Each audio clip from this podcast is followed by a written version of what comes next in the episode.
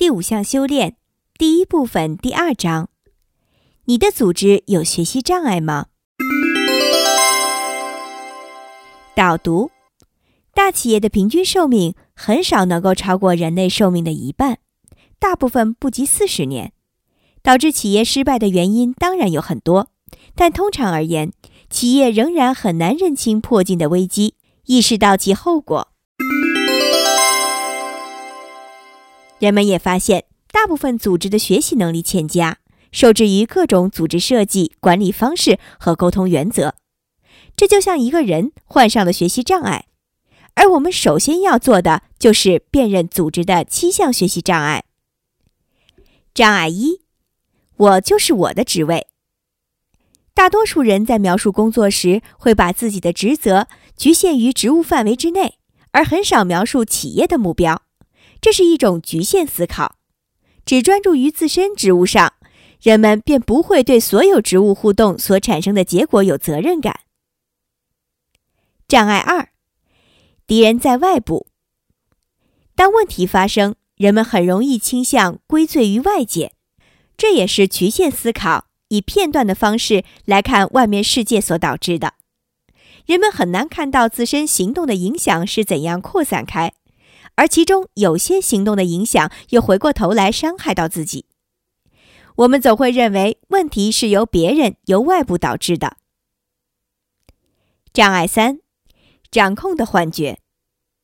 真正具有前瞻性的积极行动，能够以整体思考的方法认真思考那些看起来利益极佳的构想，可能会造成人们不易察觉的后果。障碍4：执着于事件。现在，组织和社会面临的主要威胁，往往并非来自突发事件，而是在缓慢、渐进、无法察觉的过程中形成的。如果我们的思考被短期事件主导，就很难有创造性的学习。如果只注意个别事件，最多不过在事件发生之前进行预测，做出最佳反应，但仍然无法学会如何创造。障碍5：温水煮青蛙。青蛙身上感应生存威胁的器官，只能感应环境中激烈的变化，而不是缓慢渐进的变化。而很多公司的衰败，往往是对缓慢而至的致命威胁习而不察。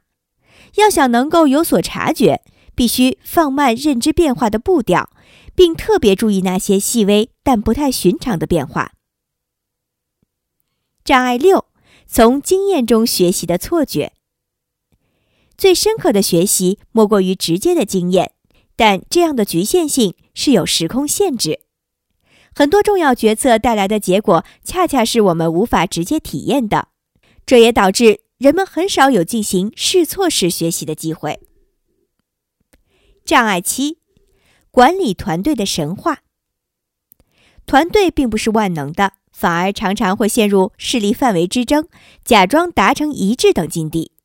很多公司会奖励提出建议的人，而不是提出复杂问题的人。人们为了自我保护，不希望表现得无知，于是各种探究和质疑会被忽视，以至于形成熟悉的无能。学习型组织的5项修炼是治好学习障碍的良方。